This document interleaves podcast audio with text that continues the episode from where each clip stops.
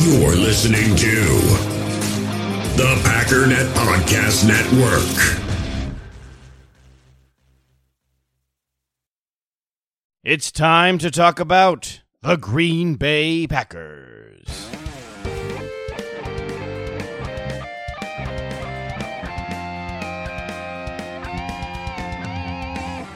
This is your Packers Update, the Daily Cheese, brought to you by Packernet.com. The Daily Cheese is a collaboration with the Packernet Podcast, produced by the Pack Daddy, Ryan Schlip, and I'm your host, JJ Leahy. You can follow me on Twitter at JJ Leahy to stay up to date on all things Packers, submit questions, and tune into breaking news. And believe me, there's a lot of Packers news this week.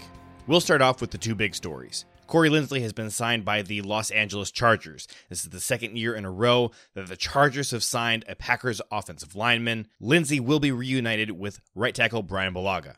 He's now the highest paid center in the league after signing a five year, $62.5 million deal. According to Nick Korte, the Packers will get no less than a fourth round compensatory pick, but are unlikely to receive a third round compensatory pick for Linsley. Jamaal Williams also bid his farewell to the Packers and fans, saying he's very happy for Aaron Jones, but he's sad that they won't be able to play together anymore. Williams wrote on Instagram, Thank you, Green Bay, for accepting me and letting me grow into the man I am today and still thriving to be. I have nothing but respect and love for everyone who works in the Packers facility, from players, coaches, all the employees that work in Lambeau, and the fans. I'm going to miss it all, cherish all my memories, and keep striving for greatness. I'm looking forward to what's ahead and excited to grind for what I want, but nothing for love for Green Bay. It's been real.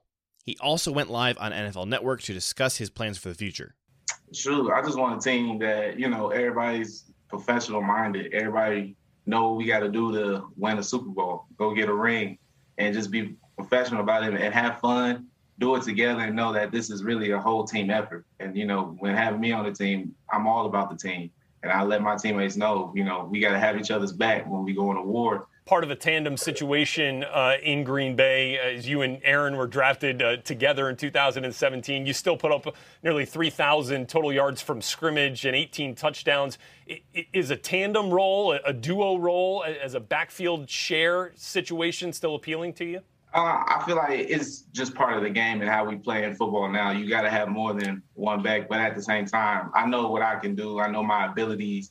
I know I'm a, a three down back, and I know I can do everything that you know a starting running back is doing now. So you know, you give me the opportunity, I can show you where I'm about. That's what I am. I'm just a workhorse. I just like to grind and do what I need to do for my team. But at the same time, I got my expectations for myself because I know what type of player I am. Although the Packers have not signed anyone in free agency yet, Rob Demovsky reports that based on early returns, the Packers have been active in the cornerback and defensive line market with mid level free agents, saying they've inquired about multiple players at those spots.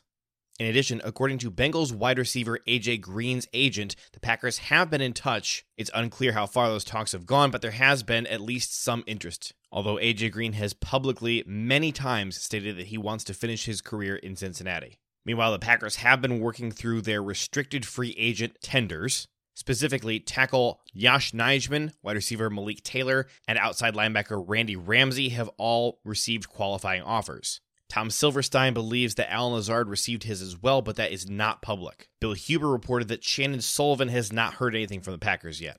Running back Adrian Peterson appears to not be returning to Detroit, saying that he is on the phone with a couple of different teams to see where he's going to continue his career.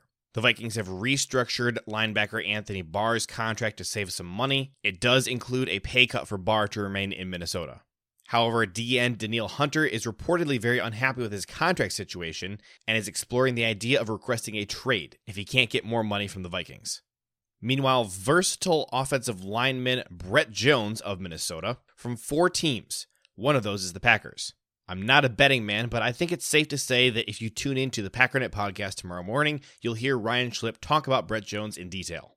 Safety Raven Greene has not been offered a restricted free agent tender. He's now an unrestricted free agent. The Packers do like him a lot, but he has missed so much time over the last few years that they have been severely hurt by trying to rely on Greene. As the so called star or nickelback, the combination safety linebacker was a very important part of Mike Pettine's defense, and their run game in particular suffered every time he was out, not to mention their tight end defense. According to Bet Online AG, the Packers are heavy favorites to land wide receiver Corey Davis. I will tell you, I think it's unlikely, but hey, that's where Vegas is putting their money. The Packers are 15 to 4 odds. Lastly, I don't think I reported this last week, but the Packers have moved on from defensive lineman Billy Winn. He played extremely well for the Packers this year. That was a great midseason pickup by Brian Gutekunst. However, he is looking for a new team now. Your daily update on the Packers' salary cap status, which, by the way, the deadline to get all the way back up to zero is tomorrow night. According to Ken Ingalls on Twitter, the Packers are currently at minus $4.35 million they will free up at least that much tomorrow. How? I don't know, but the Packers are not going to let the deadline come and void a contract like David Bakhtiari. Cutting Dean Lowry would make quite a bit of sense. You could free up a little over $3 million that way. A simple restructure of Kenny Clark could save a little over a half a million. A simple restructure of Mason Crosby could save a little over $1 million.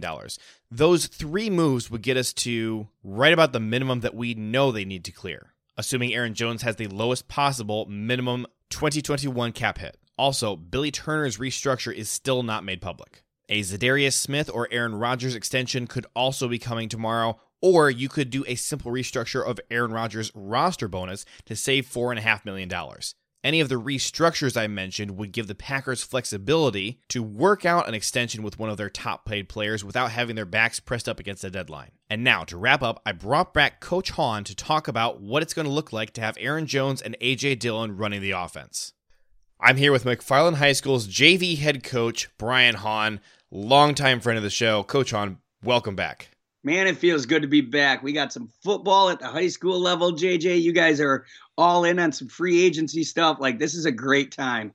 It's a fun week. NFL football is finally fun again. The last month, uh, at least, has been just brutal as there's been nothing to talk about. but now the uh, free agency legal tampering period has started. We're getting some big moves. And the Packers have signed Aaron Jones to a four year extension. And uh, so we're we are surprisingly going to be bringing Jones back and pairing him with AJ Dillon. I want to talk about that with you today and get your take on what we can do with these two guys and what the difference is there.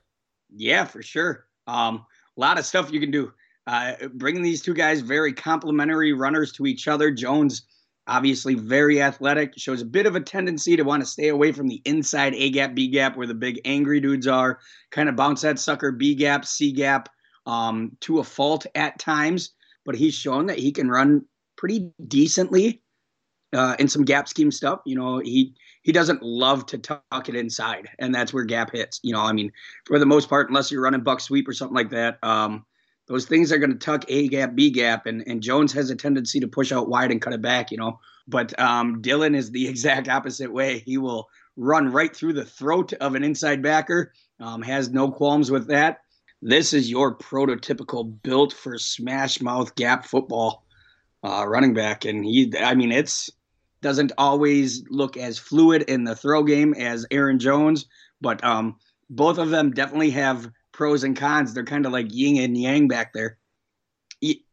The tough thing is, I kind of felt like Jamaal was both of those dudes. Definitely mm. not to the tier of zone running back that um, Jones was. Definitely not to the the tier of gap running back that Dillon will probably be. But boy, I thought he was a nice blend.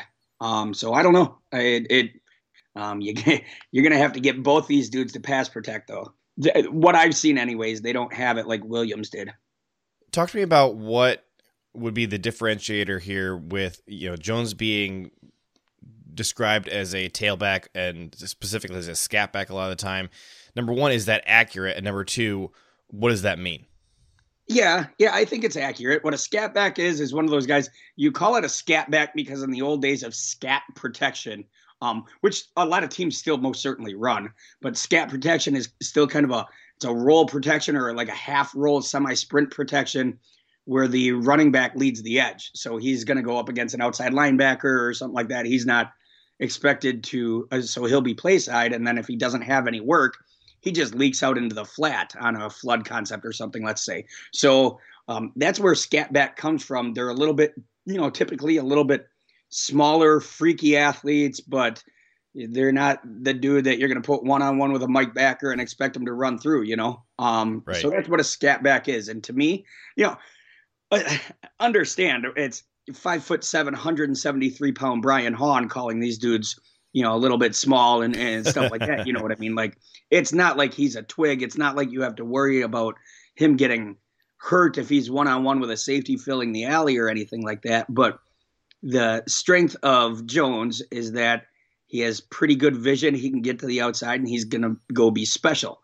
I think he's a pretty good receiving back. I think there's a lot of value for putting him, you know, in a five wide setup while using 10 or 11 personnel. Um, so there's value to him, and that's what a scat back traditionally is. Um, that is not AJ Dillon, um, but AJ Dillon is a fierce, fierce between the tackles runner, and it's it's a nice compliment to have, honestly, on a team. You know, if you're going to have those two, if you think back to the days of, you know, Thunder and Lightning of the old uh, Giants days, or or even the old uh, Tampa Bay Buccaneers days, um, you know, when they had a, that that strong two headed attack. The tough thing with that is if you're going to stay, you know, 10 or 11 personnel and not go 20, 21, something like that, the defense kind of has an idea. You know, you can kind of tip your hand to a D coordinator and be like, yeah, we're probably not running a gap power if Aaron Jones is in, you know, so we can take that off the table and then they can start to set up their defensive calls to where, yeah, maybe a gap power would hurt them, but they're a lot more edge protected. Now, what are some things that you could do putting both of them on the field at the same time? Oh, 20 personnel could be nasty with these dudes. Um, one of the, or 21, I guess. One of the biggest downsides to that is putting those two on takes one of your other playmakers off.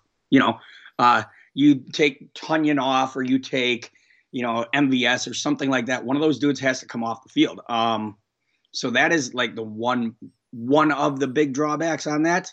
Um, another one is if you're going to keep them both in, um, you know, if you're going to run some max protect or something like that, then you only have a three man route going out. So it's a, uh, um, you're kind of playing into the defense's hands unless you're in a known blitz situation, third and super long, something like that. But um, there's definitely advantages to having them both in. Is it fair to say that one of the biggest differences between Dillon and Jones's play style is that Jones needs to uh, use his speed to get around guys, and Dillon can just go through guys? Yeah, yeah, yeah, they're perfect complementary backs. You know, one does freaky athletic things, moves very well in space, catches very well, just awesome. The other is, if you want to, you can kind of think of AJ Dillon as a faster fullback. You know, um, you're probably not going to see a lot of that, you know, old I formation, 21 personnel type of stuff, but you can think of it that way. You can think of it in the old Warrick Dunn, Mike Alstott type of setups, you know. Um, it's not quite to that level. You know, Aaron Jones has shown a tendency to run inside the tackles just fine, especially when they went like mid-season last year. They kind of stopped running so much wide zone, started going more inside zone. Mm-hmm. Like, yeah, he can do it. Um, AJ Dillon's fast enough to get to the edge. It's just not their forte. Uh, what do you think we can learn from the decision to bring Aaron Jones back about what LaFleur is intending to do with his offense this year? Especially because last year we just hardly ever saw Dillon. So we can't look so much to last year to tell us about the future. Yeah, my guess is you're going to see this West Coast offense style a lot more. Um, West Coast is kind of kind of coming back because as, as football is so cyclical, you know, as you start to see some of these three high safety sets where they're just not going to give up the deep deep throw. They're going to make you dink and dunk it underneath. Um, defenses do like doing that. The, the way to put them in conflict is get the ball out quick to a special kid. Um, they're going to do a, a nice job, I think, Green Bay is, of getting that ball out quick and really limiting hits on Rodgers, especially as his age continues to go up. And I think we've seen kind of a dedic. I think more than anything, this shows that there's going to be a dedication by Green Bay to that underneath attack zone coverages. And then if you go cover two, you know, and, and you try to take that away, or you go with a pattern match cover two where you take that underneath away, um, then you got the best receiver in the game against the safety. Like it's not fair. All right, Brian, thank you so much for joining the show today. Really appreciate your insight as always. Everybody go follow Coach Hahn on Twitter at Coach Hahn. Uh, dude is a wealth of knowledge and uh, super chill, super fun to talk to as well. Coach, thank you so much for being on here again today. Looking forward to having you on again soon. As always, buddy, the pleasure's all mine. It's always good to talk some ball. Alrighty, that does it for today. For more in depth analysis and a look at Packers strategy, make sure you're subscribed to the Packernet podcast, hosted by the Pack Daddy, Ryan Schlip. Keep up on all the Green Bay Packers news by going to packernet.com and join the Packernet Podcast Facebook group. My name is JJ Leahy, and this has been The Daily Cheese, your Green Bay Packers news update.